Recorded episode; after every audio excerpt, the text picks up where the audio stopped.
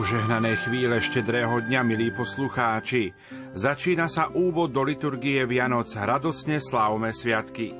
Vo vianočnom období cirkev slávi tajomstvo zvestovania pána, jeho skromného narodenia v Betleheme, zvestovaného pastierom prvotine Izraela, ktorá príjme spasiteľa.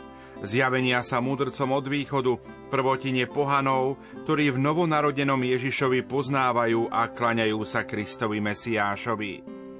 O 16. hodine ponúkneme priamy prenos vigílnej slávnosti narodenia pána, a to svetú omšu z Baziliky svätého Kríža v Kežmarku.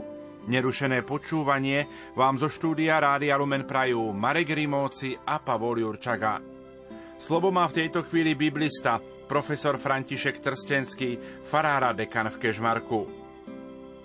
Milí priatelia, Vianočné sviatky začínajú vigíliou štedrého dňa 24. decembra a celé vianočné obdobie trvá až do nedele Krstu pána. V tomto liturgickom roku, teda to potrvá do 8. januára 2023, keď sa zakončí Vianočné obdobie. Tomu zodpovedá aj výber liturgických čítaní, keďže počas Vianočného obdobia nie je len slávnosť narodenia pána, samotná udalosť, ale aj okolnosti, ktoré sprevádzali narodenie a potom detstvo Ježiša Krista. Takže v celkovom pohľade na výber liturgických čítaní je to ovplyvnené práve touto skutočnosťou, že je snaha počas Vianočného obdobia ponúknuť tie texty v Evanília, ktoré hovoria o narodení a o detstve Ježiša Krista. Sú to predovšetkým dve evanielia. Je to evanielium podľa Matúša a evanielium podľa Lukáša, ktoré vo svojich prvých dvoch kapitolách venujú priestor okolnostiam spojeným s narodením a detstvom Ježiša Krista. Poďme sa teraz pozrieť na tieto dve evanielia, pretože oni nás budú sprevádzať počas tohto vianočného obdobia. Evangelista Matúš je ten, ktorý kladie dôraz na starozákonné texty, kladie dôraz na to, aby ukázal, že prislúbenia, proroctvá, ktoré Boh hovoril v starom zákone, majú svoje naplnenie v osobe Ježiša Krista. Preto jeho prvé dve kapitoly, ktoré rozprávajú narodenie a detstve Ježiša Krista, sú popredkávané odkazmi na starozákonné texty. Často tam počujeme slova, to sa stalo, aby sa splnilo písmo, alebo to sa stalo, aby sa splnilo, ako je napísané. Cieľom je ukázať, veriacej komunite, ktorá sa skladala najmä z kresťanov pochádzajúcich zo židovstva a ktorým teda starozákonné texty boli mimoriadne blízke a známe, že v Ježišovi Kristovi Boh je verný svojim prislúbeniam, Boh je verný svojmu slovu, ktoré zaznievalo od Abraháma cez prorokov, cez kráľov starozákonnému národu, izraelskému národu a teraz sa v Ježišovi Kristovi naplňa. Evangelista Matúš sa rozhodol vyrozprávať dejiny narodenia a detstva Ježiša Krista očami svätého Jozefa. Je to preto, že pre neho Jozef je predstaviteľom patriarchu, patriarcha Jozef, v ktorom vidí podobnosť so starozákonnými patriarchami, najmä s Abrahamom, ale potom aj Izákom, Jakubom a jeho synmi. Ukážeme si to na niekoľkých príkladoch.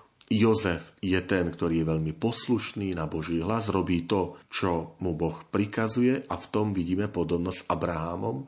Taktiež je veľmi poslušný, pozorný na Boží hlas, taktiež putuje do Egypta ako aj Jozef, s Máriou Ježišom odchádzajú do Egypta a potom sa vracia naspäť do zaslúbenej krajiny. Jozef je ten, cez ktorého Boh komunikuje cez sny a odozdáva mu svoju vôľu, ako to vidíme napríklad v Jozefovi egyptskom, ktorý taktiež má dar od Pána Boha porozumieť snom a porozumieť ich významom. Ďalšia vec, ktorá je pre evangelistu Matúša dôležitá, je rodokmeň.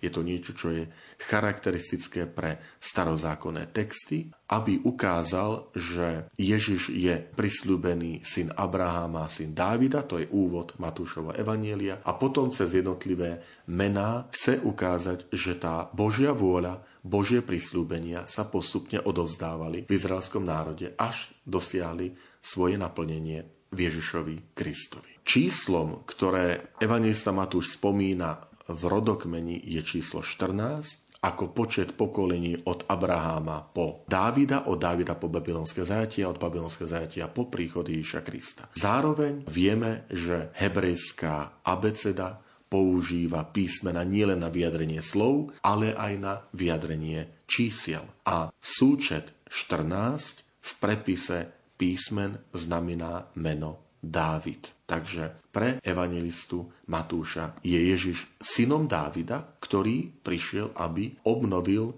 nie pozemskú dynastiu alebo kráľovstvo, ale Božie kráľovstvo. Napokon aj Jozef je označený ako syn Dávida a narodenie sa uskutočňuje v Betleheme, o čom vieme, že je rodiskom kráľa Dávida. Naproti tomu máme evangelistu Lukáša. Lukáš, pre ktorého spoločenstvo, veriaci, ktorým píše svoje evangelium, je zložené nielen z kresťanov pochádzajúcich zo židovstva, ale aj z pohanstva. A preto chce ukázať, že novonarodený židovský kráľ je nielen naplnením prísľubov pre židovský národ, ale pre celé ľudstvo. Je to ukázané tým, že rodokmeníša Krista začína od Adama a nie od Abrahama, ako je to pri Matúšovi. To preto od Adama, lebo Adam je hlavou celého ľudstva, kým Abraham je hlavou vyvoleného židovského národa, pravca vo viere. Ďalšia dôležitá vec je pri obetovaní Ježiša v chráme na 40. deň, keď ho prinášajú Mária a Jozef, tak ústami Simeona zaznieva chválospev, kde sa hovorí, že toto dieťa je Mesiášom a je svetlom na osvietenie pohanov a slávu Izraela, svojho ľudu, teda Izrael a pohania, vytvárajú nové spoločenstvo Ježišových učeníkov, spoločenstvo, ktoré my nazývame církev, kresťanstvo. Evangelista Lukáš kladie dôraz aj na štyri chválospevy, ktoré zaznievajú v tých textoch prvých dvoch kapitolách, ktoré sa venujú okolnostiam narodenia a detstva Ježiša Krista. A to je chválospev Zachariáša, otca Jána Krstiteľa pri narodení svojho syna. Potom chválospev Márie, matky Ježiša Krista pri stretnutí s Alžbetou, Magnifikat. Potom je to chválospev anielov pri narodení Ježiša Krista, sláva Bohu na výsostiach a na zemi pokoj ľuďom dobrej vôle a napokon je to chválospev, ktorý predniesie Simeon pri obetovaní Ježiša v chráme. Teraz, pane, prepustíš svojho služobníka v pokoji podľa svojho slova. Evangelista Lukáš sa rozhodol vyrozprávať detstvo a narodenie Ježiša Krista očami jeho matky, Márie, a preto uvádza okolnosti zvestovania v Nazarete, keď aniel Gabriel prichádza k Márii, potom návštevu Márie u Alžbety a taktiež narodenie, potom obetovanie v chráme a nájdenie 12-ročného v chráme je podané a vyrozprávané očami Božej Matky. Je to vzor pre veriacu komunitu, aby v Márii videli ten správny prístup, ten správny príklad, ako pristupovať k spáse, ako pristupovať k ponuke, ktorou sa Boh obracia na ľudstvo. Dvakrát evangelista Lukáš zdôrazní, že Mária zachovávala tieto udalosti vo svojom srdci a premýšľala o nich. A toto je odkaz aj pre nás, že máme byť ako Mária, ktorí o týchto vianočných udalostiach máme premýšľať a zachovávať vo svojom srdci. Napokon ešte sa krátko dotknem evangelistu Jána, pretože jeho prvá kapitola, tzv. prolog, úvod, zaznieva počas Vianočných sviatkov je to ten slávny, oslavný hymnus. Na počiatku bolo slovo, slovo bolo u Boha a to slovo bolo Boh. Slovo sa telom stalo, prebývalo medzi nami. Evangelista Jan chce zdôrazniť, že Ježiš Kristus je väčšné slovo Otca, je druhá božská osoba, ktorá je súčasťou Najsvetejšej Trojice a táto druhá božská osoba v konkrétnom čase a priestore sa stala človekom. Ježiš si vzal telo z Márie Panny, prebýval medzi nami. Známa je tá veta a slovo sa telom stalo a prebývalo medzi nami. Poďme sa pozrieť aj do liturgie. Slovo má Štefan Fábry, farár farnosti žili na závodie. Omšou na vigíliu slavnosti narodenia pána začíname sláviť Vianočné sviatky. Je to vlastne nielen prvá zo štyroch Vianočných omší, ale aj prvá omša celého Vianočného obdobia. Ak chceme byť verní obsahu týchto dní, musíme si hneď na začiatku uvedomiť, že Vianoce sú v prvom rade kresťanskými sviatkami, a to sviatkami oslavy narodenia Ježiša Krista. Teda v popredí všetkých ostatných tém, ako sú vzájomná blízkosť, rodinná pohoda, priateľstvo, láska prejavená darmi, pokoj a mier a podobne, stojí osoba Božieho Syna, Pána Ježiša. Ak oslavujeme jeho narodenie, môžeme si položiť otázky o tom, ako sa narodil, kedy sa narodil a prečo sa narodil. Na prvé dve z nich, ako a kedy, prípadne aj kde sa narodil, nájdeme jasné odpovede v textoch svätého písma, predovšetkým v Novom zákone, zvlášť v evaníliách svätého Matúša a svätého Lukáša. Na tretiu otázku, prečo sa narodil, však môžeme hľadať odpoveď aj v textoch liturgie. V tejto chvíli môžem spomenúť napríklad druhú vianočnú prefáciu. Jej nový slovenský preklad je veľmi zložitý, ale započúvajme sa do jej textu lebo on, neviditeľný vo svojom božstve, zjavil sa vo vznešenom tajomstve, ktoré slávime ako viditeľný v našej prirodzenosti. Splodený pred všetkými vekmi, narodil sa v čase, aby v sebe pozdvihol všetko padnuté. Obnovil v sebe celé stvorenie a strateného človeka opäť povolal do nebeského kráľovstva. Uvedomujeme si teda, že Ježiš prišiel na svet preto, aby obnovil stvorenie, teda celý svet a človeka, ktorý sa hriechom vzdialil Bohu, priviedol k Otcovi. Vianocami teda zvelebujeme lásku Boha, ktorý sa rozhodol znovu nám otvoriť nebo, ponúknuť nám spásu. A urobil to tak, že poslal na tento svet svojho syna, ktorý sa narodil ako jeden z nás. Ako kresťania veríme, že sme sa na tomto svete neocitli náhodou, ale sme stvorení Bohom. A tak ako každé liturgické slávenie počas celého roka, v každom liturgickom období, aj Vianoce nás ubezpečujú o tom, že Boh, ktorého vďaka Ježišovi voláme Otcom, nás stvoril nielen pre život na tejto zemi, ale najmä pre väčnosť v spoločenstve s ním. Dovolím si povedať, že radosť Vianoc spočíva vo vedomí, že Boh nám v Ježišovi ide v ústrety. Ak počas celého liturgického roka oslavujeme naše vykúpenie, tak teraz stojíme na jeho počiatku. Budeme to počuť v modlitbe nad obetnými darmi Svetej Omše, ktorá sa o pár minút začne sláviť. Pane, daj, aby sme touto službou dôstojne oslávili tajomstvo narodenia Tvojho Syna, ktoré je začiatkom nášho vykúpenia. Ak by som mal povedať niečo o slávnosti narodenia pána z liturgického hľadiska, tak si môžeme všimnúť, že táto slávnosť má štyri sveté omše.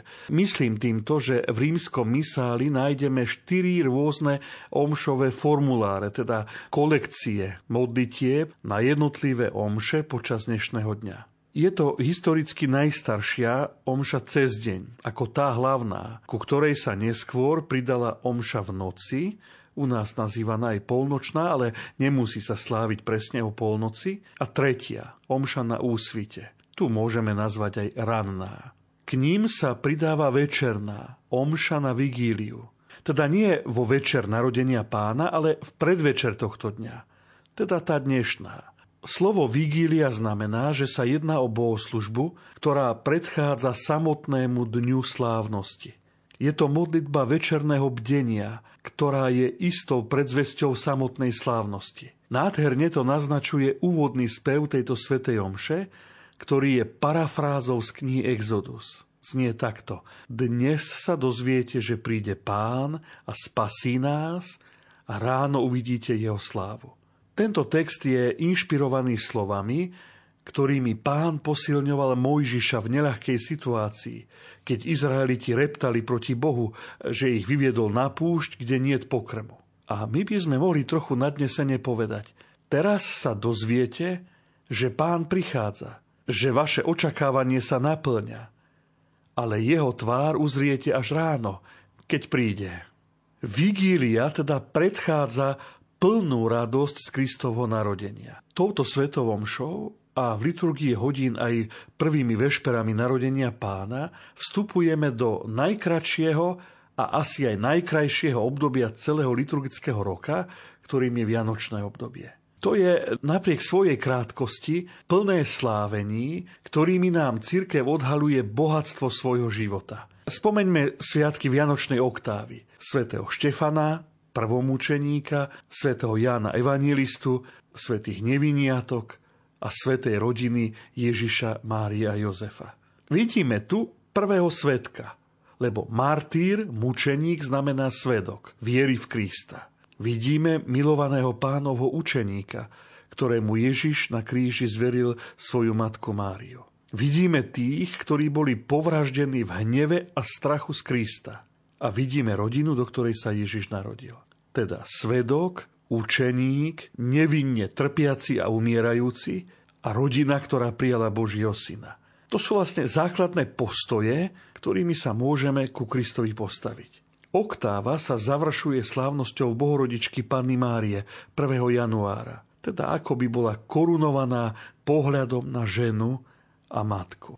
Liturgia týchto sviatkov vyvrcholí tajomstvom zjavenia pána. Od jeho skromného narodenia v Betleheme, ktoré bolo zvestované pastierom, teda prvotine Izraela, ktorá sa poklonila spasiteľovi, až po zjavenie mudrcom od východu, prvotine pohanov, ktorí v novonarodenom Ježišovi spoznali Krista, Mesiáša a klaňali sa mu. Myslím, že atmosféru Vianoc umocňujú aj nezabudnutelné melódie koliet i nápevy liturgických spevov. Slavenie Vianoc v chráme patrí k najdojímavejším v celom roku.